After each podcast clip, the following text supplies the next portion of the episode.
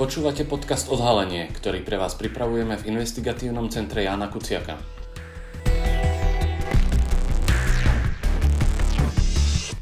Vypočuť si v ňom môžete naše odhalenia, články, ale aj rozhovory. Dnes rozhovor o koronadotáciách a podvodoch pri ich čerpaní.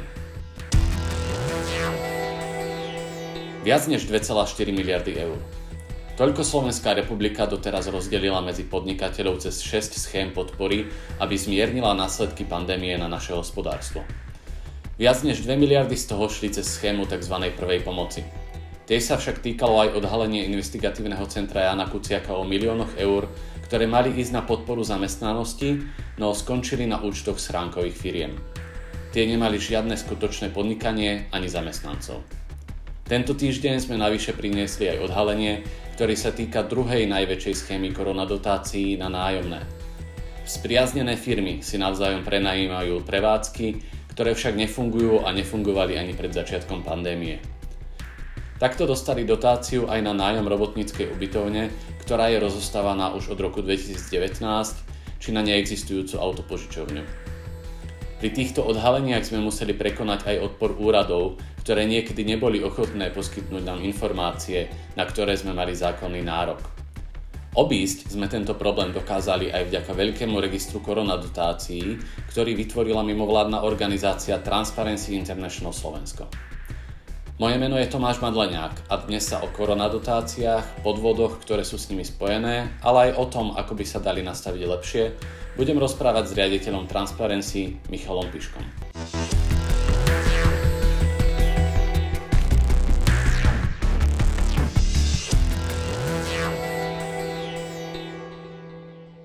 Pán Piško, vaša organizácia Transparency International Slovensko vytvorila veľký register koronadotácií. Ja som vám za to osobne vďačný, lebo aj vďaka nemu sa nám v investigatívnom centre Jana Kuciaka podarilo odhaliť podvody s dotáciami na udržanie pracovných miest a teraz aj podozrivé dotácie na nájomné. Vedel by som vám teda rozprávať o tom, prečo si ja ako investigatívec myslím, že to bol dobrý nápad, ale mňa by zaujímalo skôr, ako ste na to prišli vy Prečo ste sa rozhodli vôbec takýto register vytvoriť? Tak v prvom rade dobrý deň, ďakujem veľmi pekne za pozvanie a za možnosť porozprávať trošku o našej práci v tejto oblasti. Transparency International začalo vlastne pandémiu a súvisiace problémy alebo rizika riešiť hneď od počiatku. Vlastne už v marci 2020 sme začali kontrolovať niektoré podozrivé nákupy zdravotníckého materiálu, keďže bolo boli tam niektoré rizikové okolnosti, napríklad teda veľký dopyt po niektorých zdravotníckých pomôckach, pomôckach a, a nedostatok tohto tovaru na trhu, takže to bolo samozrejme veľké riziko pre korupciu, klientelizmus alebo nejaké mrhanie s verejnými zdrojmi. No a začali sme teda upozorňovať na niektoré podozrivé nákupy a ten vývoj nám dal potom aj zapravdu. Napríklad bývalý šéf štátnych hmotných rezerv Kajtan Kičura bol potom obvinený z korupcie v tejto súvislosti. No ale už v apríli sme vlastne identifikovali ďalší problém, ktorý sa týkal práve e, týchto dotácií, pretože štátne autority začali hovoriť o tom, že budú nevyhnutné v celkovej výške asi až miliardy eur na to, aby tie následky, dlho, dlhotrvajúce následky pandémie nejakým spôsobom štát pomohol podnikateľom refundovať alebo, alebo prekonať. A vtedy nám hneď zasvietila samozrejme kontrolka, pretože na jednej strane samozrejme takáto pomoc štátu bola nevyhnutná, dialo sa to vlastne e, po celom svete. A na druhej strane sa s takouto pomocou spájajú aj veľké riziká a my sme preto hneď od začiatku vlastne volali po e, čo najvyššej transparentnosti celého procesu, keďže do hry mali vstupovať vlastne miliardy eur z verejných zdrojov. A taktiež sme nabádali štát, aby, aby zohľadňoval pri poskytovaní tejto pomoci aj nejakú poctivosť podnikateľov, teda či napríklad doteraz riadne platili dane a odvody, či zverejňovali tak, ako to predpokladá zákon, účtovné závierky, či neskrývali svojich vlastníkov v daňových rajoch, rajoch a podobne. No a štát žiaľ na tieto naše výzvy nereflektoval a záležať si nedal veľmi ani práve na tej transparentnosti. Do istej miery argumentoval logicky, že je tam teda potreba rýchleho procesu alebo rýchleho sprocesovania a odborania byrokracie, čo by sa možno dalo aj, aj rozumieť nejakej tej úplne prvej fáze, v prvých eh, týždňoch, mesiacoch, ale ten problém vlastne pretrvával eh, dlhodobo a do istej miery pretrváva doteraz. Napríklad tie dohody na podporu zamestnanosti z úradov práce sa zverejňovali v centrálnom registri zmluv bez, bez uvedených súm, takže nebolo možné zistiť z týchto zmluv, že kto vlastne akú dotáciu získal.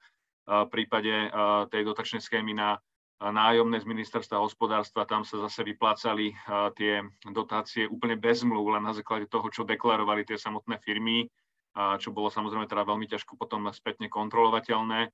Čiže pri takýchto rizikových eh, faktoroch eh, je tá transparentnosť ešte vlastne o to, o to dôležitejšia. A keďže bola nedostatočná, my sme si začali vlastne hneď od začiatku, od myslím, že už v máji 2020 pýtať eh, tieto údaje od ministerstiev a rôznych úradov, ktoré túto pomoc poskytujú prostredníctvom infozákona. Takže tie inštitúcie, väčšina z nich nám tieto dáta teda bola aj, aj povinná poskytnúť alebo, alebo nutná, teda bolo nutné pre nich nám ich poskytnúť, keďže sme ich žiadali podľa zákona. Boli tam samozrejme aj výnimky, napríklad Exim banka alebo Slovenská záručná a rozvojová banka, ktoré počas tej pandémie poskytovali finančnú štátnu pomoc vo forme koronaúverov alebo garancií. A tieto banky nám tieto údaje neposkytli, odvolávali sa pritom na bankové tajomstvo, čo tiež zase do istej miery sa tomu rozumie dá. Ochrana bankového tajomstva je určite dôležitá, ale my sme teda presvedčení, že pokiaľ ide o takéto veľké prostriedky z verejných zdrojov, pre súkromné subjekty, tak aj v tomto prípade musí platiť nejaká základná miera transparentnosti. O to viac, že ide vlastne de facto o finančnú pomoc ministerstva financí, tak ako je to stanovené v zákone. A preto sme vlastne v tomto prípade napríklad na Exim banku podali aj žalobu. No a postupne sme teraz začali, začali tie dáta nielen zverejňovať, aby boli k dispozícii komukoľvek na verejnú kontrolu, ale aj sami ich kontrolovať v rámci samozrejme tých našich obmedzených kapacít. Mali sme k dispozícii vlastne len v nejakých excelovských tabulkách, ktoré sme ešte museli spracovávať, lebo e, často boli e, tie excelovské tabulky vlastne nesúrodé, tie, tie dáta sa tam rôzne opakovali, boli v nich e, informácie, ktoré sa navzájom ťažko párovali a podobne, čiže nejaká taká základná práca s tými tabulkami samozrejme prebiehala. A začali sme vlastne na základe analýzy týchto vzájomne neprepojených Excelových tabuliek a prichádzať na niektoré podozrivé prípady, na niektoré na niektoré vyslovenia až podvody. Začali sme podávať aj viacero trestných oznámení. No a vlastne to nás vlastne logicky doviedlo k tomu nápadu alebo k tomu záveru, že bolo by super, keby tieto dáta sú niekde pokope na základe nejakej rovnakej štruktúry, možno ešte aj ďalšie prepojenie s inými databázami. Čiže sme sa preto spojili vlastne s občianským združením Alvária. Jedným z jeho členov alebo zakladateľov je vlastne aj člen našej správnej rady Filip Glasa, ktorý zakladal aj portál Finstat s ekonomickými údajmi o všetkých firmách na Slovensku. A spolu s týmito dátovými analytikmi z občianskeho združenia Alvária sme vlastne vytvorili v septembri 2021 tento veľký online register korona dotácií, kde je vlastne, ktorý vlastne prepája 6 rôznych schém zo 6 rôznych inštitúcií a dajú sa tam vyhľadať vlastne rôzne údaje o týchto, o týchto firmách, o týchto žiadateľoch, o, tej, o tých jednotlivých dotáciách a podobne.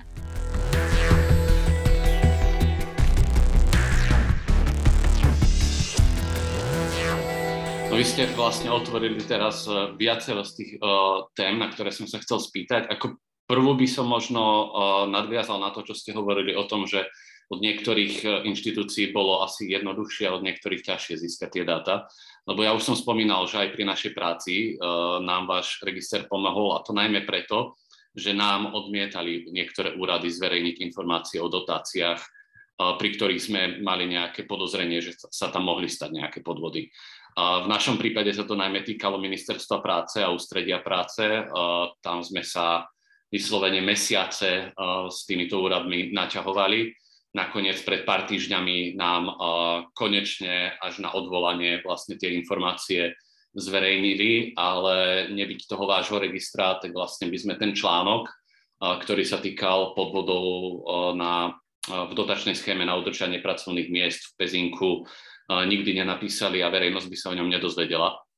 Čiže ja som sa chcel spýtať, vy ste spomínali Exim banku, že vám um, nejaké problémy robila. V našom prípade teda my sme mali problém s ministerstvom práce, naopak ministerstvo hospodárstva bolo veľmi zdielne. Tam, mm. aby som bol férový, musím povedať, že tá spolupráca bola naozaj na, na vysokej úrovni.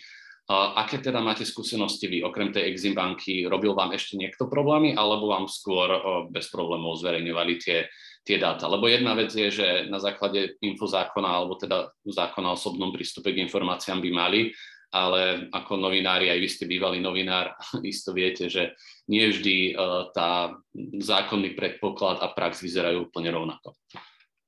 Áno, no možno ten rozdiel uh, spočíval v tom, že my sme hneď od začiatku začali vlastne pýtať plošne tie informácie. Ne, nezameriavali, sme sa na nejaké konkrétne uh, firmy, konkrétnych žiadateľov, konkrétne dotácie, ktoré by mohli byť problematické a pri ktorých by sme potrebovali vlastne nejaký, nejaký hlbší kontext. My sme chceli vlastne úplne základné dáta a všetky. Hej. Čiže Čiže kompletný zoznam žiadateľov s pridelenými sumami. Hej. Čiže toto bolo vlastne to, čo sme začali žiadať, s tým, že my si už teda potom začneme tie dáta analyzovať, porovnávať s obratmi tých firiem a s ďalšími náležitostiami, ktorými počtom zamestnancov a podobne, ktoré môžu byť zaujímavé a porovnávať to vlastne s tými dotáciami, ktoré dostali tak možno v tomto tie inštitúcii nejaký taký veľký problém nevideli, pretože nám vlastne poskytovali len nejaký úplne základný zoznam.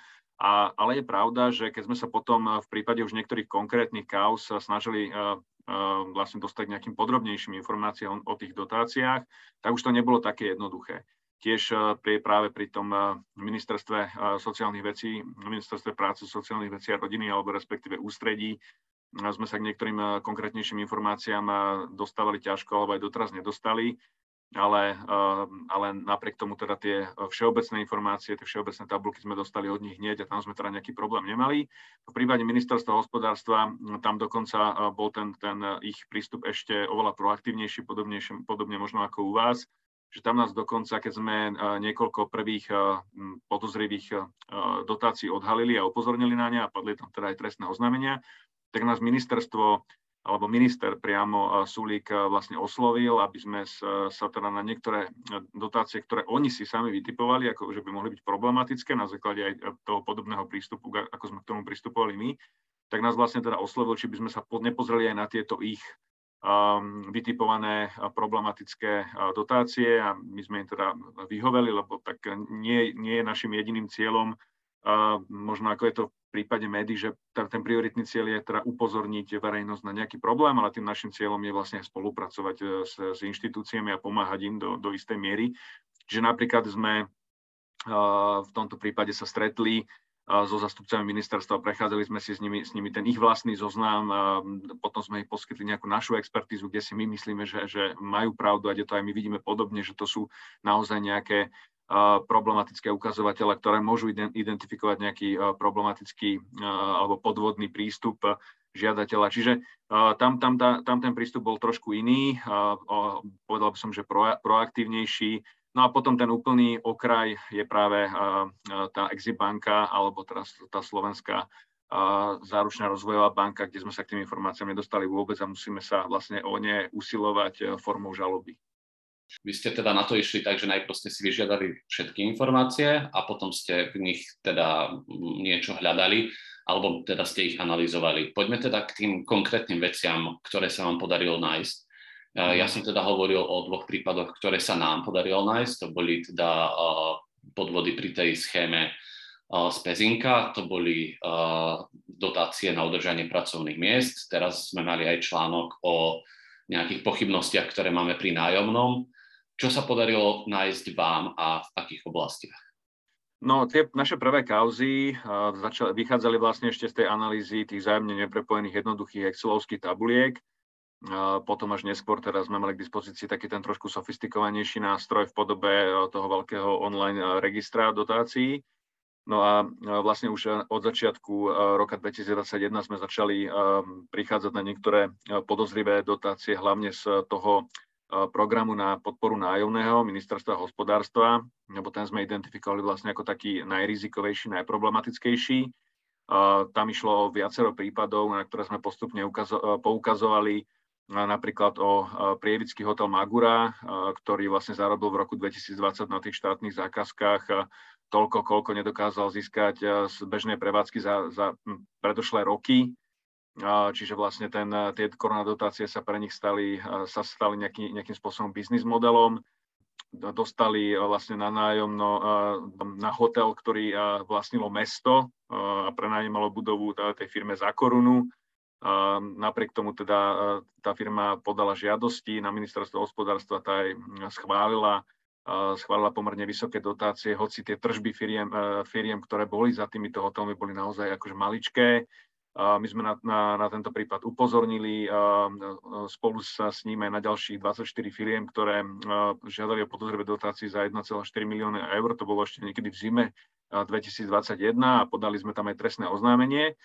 No a potom sme vlastne začali postupne prichádzať na ďalšie a ďalšie prípady. Tam už tiež sme e, väčšinu z nich medializovali a tam už podávali trestné oznámenia, potom aj priamo z ministerstva hospodárstva, keďže naozaj videli, že sa ten problematický scenár opakuje.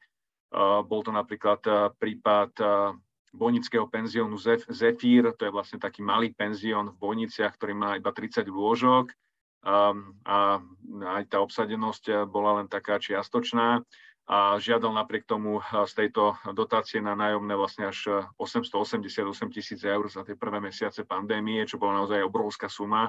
To bolo o mnoho viac ako všetky ostatné hotely, ktoré vlastne v tejto schéme boli, aj tie úplne najväčšie. Zároveň tie firmy, ktoré boli za, tým penziónom, mali len veľmi maličké obraty z tých predošlých rokov, takže tam bolo úplne zjavné, že ide o nejakú e, špekuláciu, takže sme na to upozornili ministerstvo hospodárstva a tam už teda podávalo trestné oznámenie potom, e, potom priamo ono a časť dotácie vlastne tento penzión musel e, aj vrátiť. Neviem, že v akom štádiu je ten zvyšok, tam, tam, sa, to, tam sa to prešetruje. Potom taký ďalší zaujímavý prípad, ktorý rezonoval, bol prípad eh, bratislavských mestských poslancov okolo eh, Rastislava Tešoviča.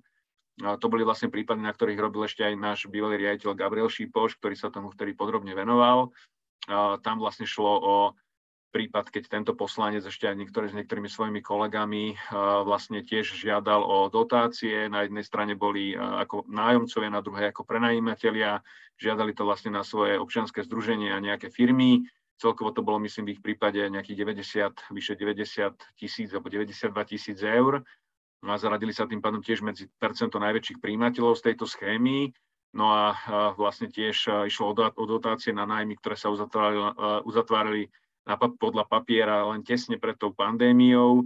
A tie činnosti sa tam vlastne nezačali realizovať, na ktoré, vlastne tie, na ktoré mali tie nájmy byť uzatvorené zároveň tá suma bola podozrivo vysoká, čiže sme sa začali vlastne o to zaujímať a jedno z takých ich vysvetlení bolo napríklad to, že sa pomýlili v desatinej čiarke až desaťnásobnú sumu žiadali oproti tomu, ako, ako, ako mohli a peniaze potom, potom vracali. Čiže uh, tam bola, myslím, aj, aj čiastočne nejaká politická zodpovednosť vyvodená, hoci teda myslím, že neprišiel ten, alebo teda ne, ne, nevzdal sa ten poslanec mandátu, ale myslím, že musel opustiť poslanecký klub tým Valo, za ktorý, za ktorý sedel v zastupiteľstve.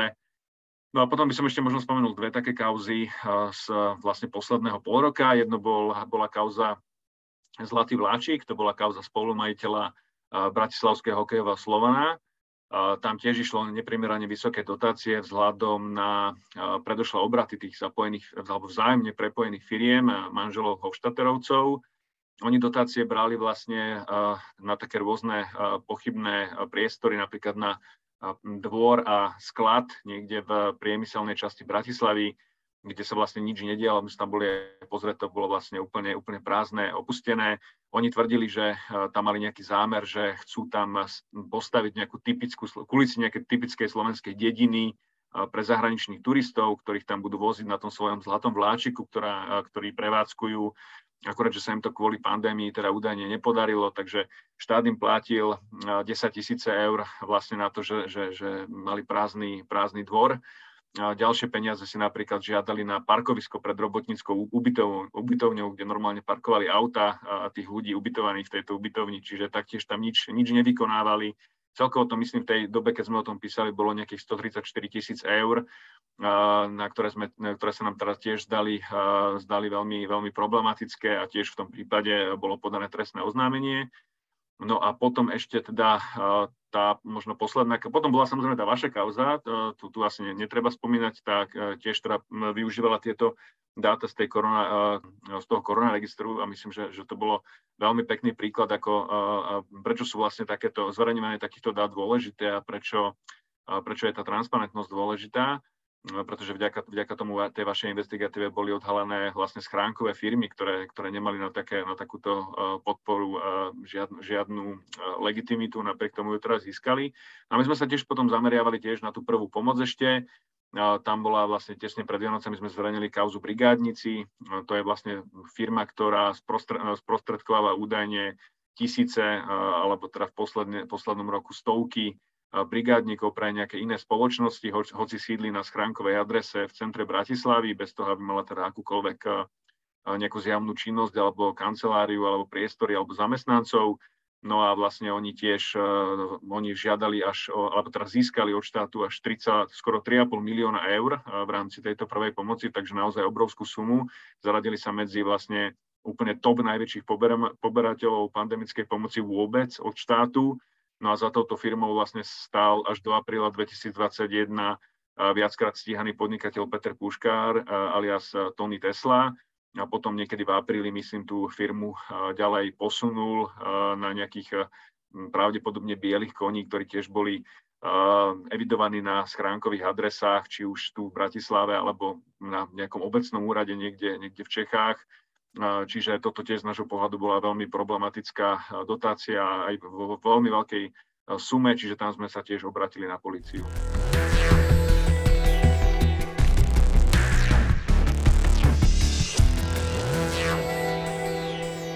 keď vás tak počúvam, tak v podstate sú to veľmi podobné kauzy, to, na čo ste prišli vy, aj na čo sme prišli my, aj, aj čo sa týka tých nájmov, vlastne to, čo sme tento týždeň uh, dali von, uh, sa tiež týkalo, vlastne je to podobné tej bratislavskej, ktorú ste spomínali, mm. že je tu podnikateľ, ktorý tvrdí, že niečo kúpil ešte pred pandémiou a zobral na to teda dotácie, korona dotácie na nájomné, uh, napriek tomu, že tam vlastne nič nie je a, a, a tvrdí, že ono by to tam bolo nebyť pandémie, ale je to také hm, no, minimálne sivé miesto.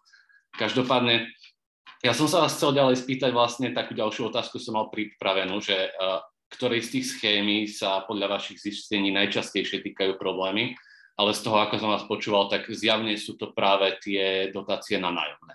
Neviem, či s tým asi súhlasíte.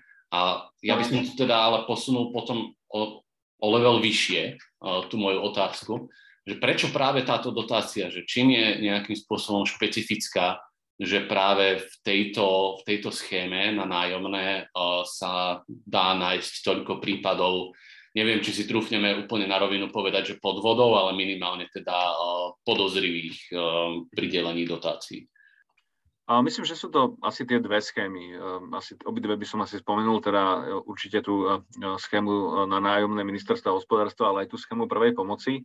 Je to podľa mňa aj preto, že sú to ďaleko najväčšie schémy. Samozrejme, tá prvá pomoc je úplne, úplne ďaleko najväčšia a potom, potom dlho, dlho nič a potom je práve táto schéma na nájomné z ministerstva hospodárstva. Tam si myslím, že to bolo naposledy, keď sme tie dáta zverejňovali, okolo nejakých 134 miliónov eur, ktoré boli vyplatené v rámci tejto schémy na nájomné, čo je tiež teda pomerne veľmi vysoká suma. No a problém je práve ten, že, že táto schéma je najzraniteľnejšia na podvody vzhľadom na tie benevolentné kritéria, ktoré tam sú. Že na jednej strane sa ministerstvo hospodárstva snažilo nastaviť tú schému tak, aby sa s ňou spájali čo najnižšie administratívne e, nároky alebo administratívna záťaž pre podnikateľov čomu sa samozrejme dá do istej míry rozumieť. Počas, počas pandémie potrebujú tú pomoc rýchlo a vtedy, keď naozaj sa, prichádza k tým lockdownom a k tomu obmedzovaniu ich, ich biznisu a podobne. Zároveň je to ale na druhej strane aj najväčšia slabina tej schémy, pretože tie dotácie, to som už myslím spomínal, sú vyplácané vlastne iba na základe deklarovanej výšky nájomného medzi teda tým prenajímateľom a nájomcom. Často sú to vzájomne, vzájomne prepojené firmy, a je veľmi ťažké zistiť, že či je tá výška nájomného, ktorú oni deklarujú, reálna, či, či naozaj za také sumy uh, si, tie, si tie nájomné alebo tie priestory prenajímali. Um, oni Zároveň vlastne ministerstvo minimálne nám tvrdí, teda, že to, že sú tie firmy vzájomne prepojené, nie je žiaden problém pre nich. Čo? Ono, ono áno, je, je, sú také prípady, kedy to nie je problém, kedy to má nejaké logické vysvetlenie. Čiže aj my, keď sme napríklad pre ministerstvo alebo s ministerstvom spolupracovali, to, čo som spomínal, a snažili sme sa im nejako poradiť alebo konzultovať, aké sú z nášho pohľadu tie red flags alebo tie také problematické ukazovatele, tak ono to bolo určite jeden z nich, ak, sú tie, ak je ten prenajímateľ a nájomca vzájomne prepojený, ale povedal by som, že nestačí tento jeden ukazovateľ. Že vždycky sme sa snažili, aby sme ich tam našli aspoň dva alebo tri a vtedy sme sa až na to zameriavali. Hej, lebo sú, sú príklady, príklady kedy, kedy to má nejaké svoje opodstatnenie, ale problém je, že často boli práve tie nájmy, medzi tých, týmito vzájomne prepojenými firmami podozrivo vysoké. Že keď sme si pozerali, ako sa pohybujú nájmy v tom, v tom regióne alebo, alebo priamo v tom okolí, tak sme videli, že tie nájmy sú často, často nižšie a to bolo práve ako indikátor toho, že sa snažili z tej schémy ako keby vytlcť najviac, čo mohli, hej, že, že nejak, nejakú iba kvázi zmluvu uzavreli medzi, medzi vzájomne prepojenými firmami, tú sumu vytlačili čo najviac sa dá a vlastne tam to funguje tak, že ministerstvo hospodárstva im môže preplatiť 50 z toho, z toho deklarovaného nájmu. Hej. Čím, čím väčšiu, väčšiu sumu teda deklarujú, tým väčšiu sumu im potom aj ministerstvo preplatí až, až tej polovici až, až tej výške polovice toho deklarovaného nájomného. No a potom sú tam samozrejme ďalšie problematické oblasti, že tým, že nemusia tie zmluvy, deklar- že nemusia tie zmluvy predkladať, tie nájomné zmluvy predkladať, tak mohli, mohlo samozrejme dôjsť, dôjsť k ich antidatovaniu, že sa tvárili, že tie zmluvy boli uzatvorené ešte pred pandémiou, hoci v skutočnosti ich mohli uzatvoriť až počas pandémie práve preto, aby mohli túto dotáciu žiadať že to je tiež ako keby veľmi, veľmi problematická okolnosť a veľmi ťažko sa tieto veci overujú a hlavne v takom množstve, ak sú, ak sú tam 10 tisíce žiadateľov, tak všetko, všetky tieto uh, kontroly potom spätne prechádzať alebo všetky tieto žiadosti spätne prechádzať a pýtať si potom spätne uh, dokladovanie všetkých uh, týchto dokumentov. V konečnom dôsledku to môže byť o mnoho náročnejšie, ako keby tá schéma bola nastavená hneď trošku možno administratívne zložitejšie, ale určite, určite dôkladnejšie z hľadiska tejto verejnej kontroly. No a potom by som ale teraz spomenul určite aj tú, tú schému prvej pomoci, však aj ten problém, na ktorý ste vy upozornili, bol veľmi, veľmi závažný, takisto ako, ako tá, tá naša kauza brigádnici, tam išlo tiež o milióny eur.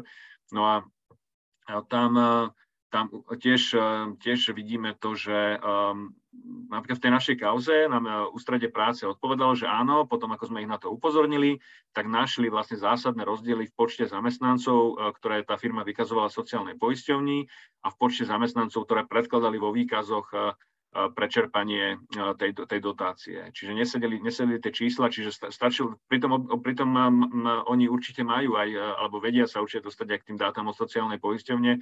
Stačilo by, keby tieto dve databázy boli prepojené a mohli byť tieto, tieto problematické príklady alebo prípady ľahko detekovateľné. No a zjavne prepojené nie sú. A hlavne stále nevieme, že v tomto prípade tých brigádnikov, že či vlastne táto personálna agentúra mala okrem nejakých dohodárov aj, aj vôbec nejakých zamestnancov, či to, či to neboli všetko vlastne len fiktívni zamestnanci, pretože tam je ten zamestnanecký pomer podmienkou pre čerpanie, pre čerpanie, ten trvalý pracovný pomer je tam podmienkou pre čerpanie tej dotácie.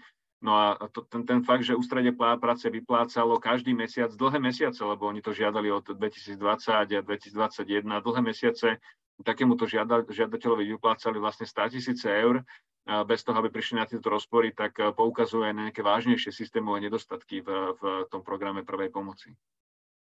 Mm. Vy ste to už viac menej naznačili viacejkrát, ale aj tak sa to spýtam ešte na rovinu.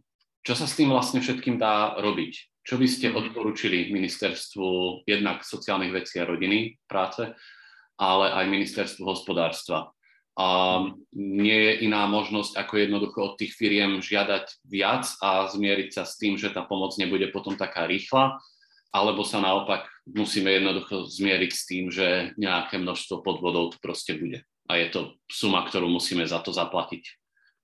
Asi treba ešte možno povedať to, že to nie je slovenské špecifikum, že uh, takýmito problémami sa aj iné krajiny uh, aj na západ od nás borili takíto špekulanti sa proste vyskytujú aj v iných krajinách.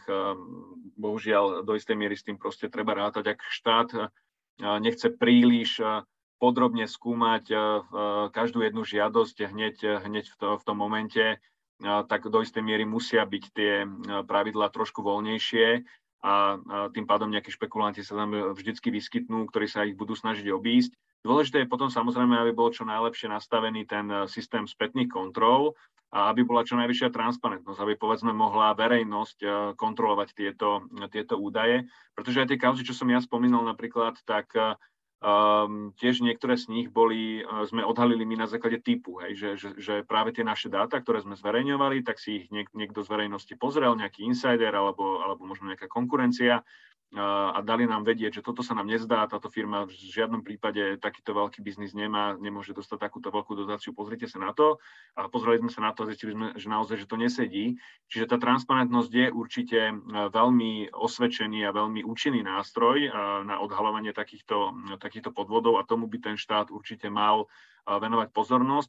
No a potom tiež tým spätným kontrolám, hoci keď sú tie kritéria nastavené zle, tak tie spätné kontroly sú, sú veľmi ťažké. Napríklad v tom prípade ministerstva hospodárstva, tam si pamätám, že sme sa ich naposledy, myslím, v novembri 2021 na to pýtali, že koľko vlastne teda odhalili tých podvodov, pretože potom, ako sme my začali tie prípady zverejňovať, tak vlastne minister Sulik urobil takú tlačovku a povedal, že teda idú to spätne všetko kontrolovať a že vyzývajú všetkých nepoctivcov, aby peniaze preventívne vrátili a že potom možno prívrú oko a podobne.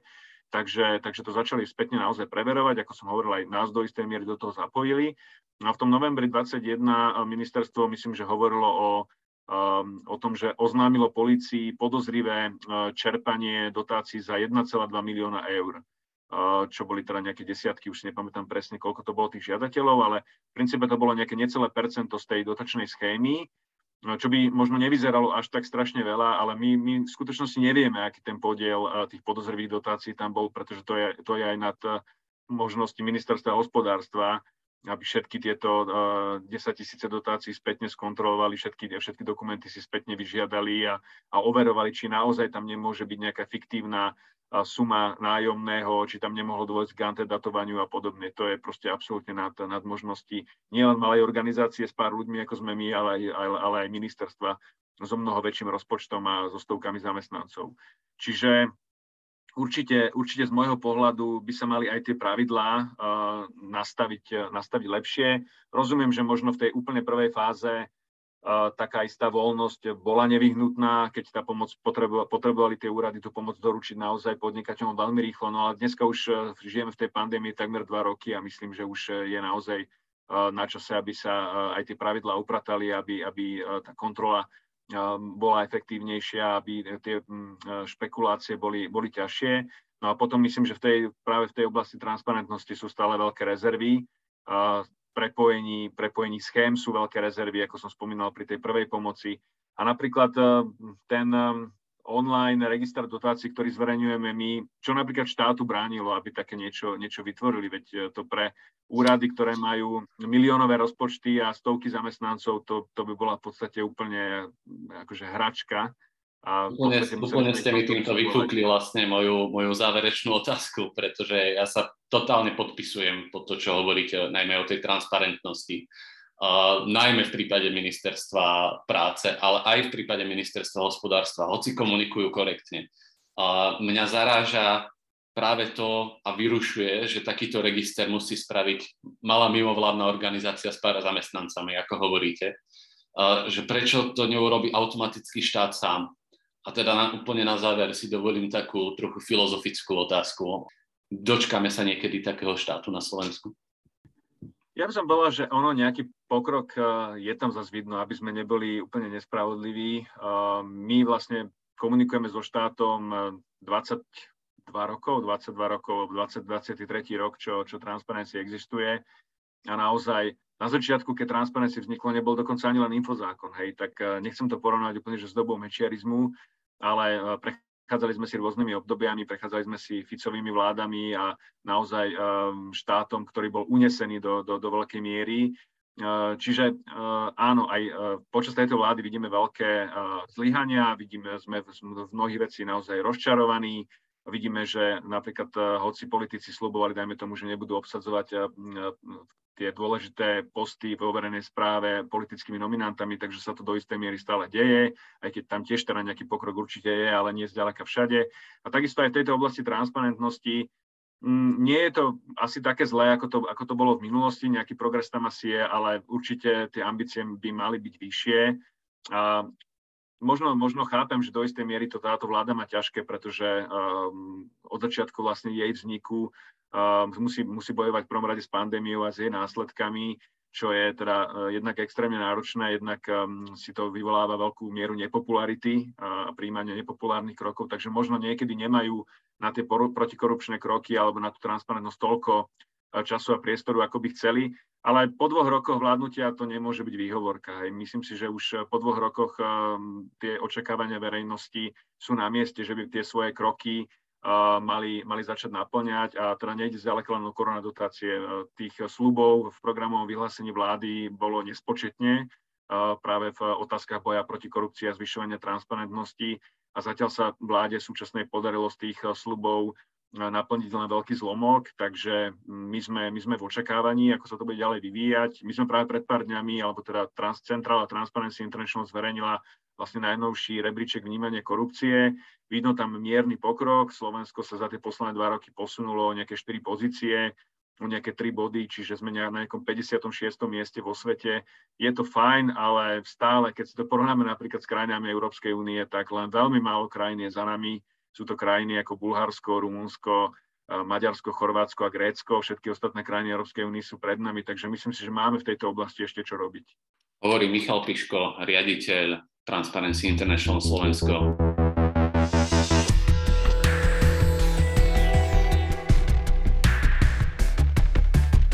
Ďakujeme, že ste si vypočuli podcast Odhalenie investigatívneho centra Jána Kuciaka. Naše články nájdete na webe www.icjk.sk a akékoľvek nápady, tipy, ale aj pripomienky nám zasielajte na e-mail icjk.icjk.sk.